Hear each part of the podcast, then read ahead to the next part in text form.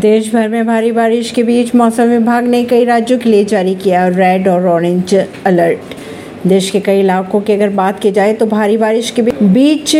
भारी बारिश के बीच आईएमडी ने 24 से 27 जुलाई तक के लिए कई राज्यों के लिए रेड और रेड और ऑरेंज अलर्ट जारी कर दिया है कर्नाटक में 24 जुलाई के लिए रेड और ऑरेंज अलर्ट जारी किया गया कर्नाटक में 24 जुलाई के लिए रेड अलर्ट जारी है इस अवधि में आंध्र प्रदेश गोवा महाराष्ट्र अरुणाचल प्रदेश असम मेघालय हिमाचल प्रदेश सहित कई राज्यों के लिए ऑरेंज अलर्ट जारी रहेगा परवीन नई दिल्ली से